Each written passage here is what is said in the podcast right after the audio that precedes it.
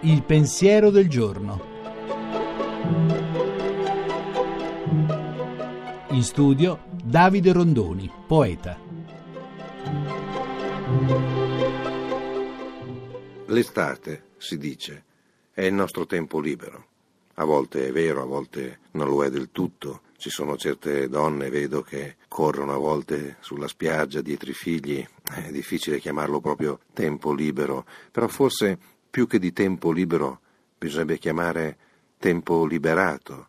Il tempo liberato è quello che fuori dall'obbligo, fuori dal dovere necessario, uno decide come spendere, uno decide come far vivere, come impiegare. In fondo un uomo si vede da come usa il tempo libero, da come usa il tempo che ha a disposizione, se lo usa in modo veramente liberato o se replica il fatto di essere schiavo anche nel tempo che ha a propria disposizione. Beh, tanti divertimenti, tanti modi di buttare via il tempo sembrano tempo non libero, ma tempo schiavo. L'estate può essere veramente l'alternativa tra il tempo schiavo e il tempo liberato, perché nel nostro tempo libero si vede quello che veramente desideriamo, quello che cerchiamo, se cerchiamo la gioia o la narcosi, se cerchiamo l'attenzione alla vita o la dimenticanza della vita.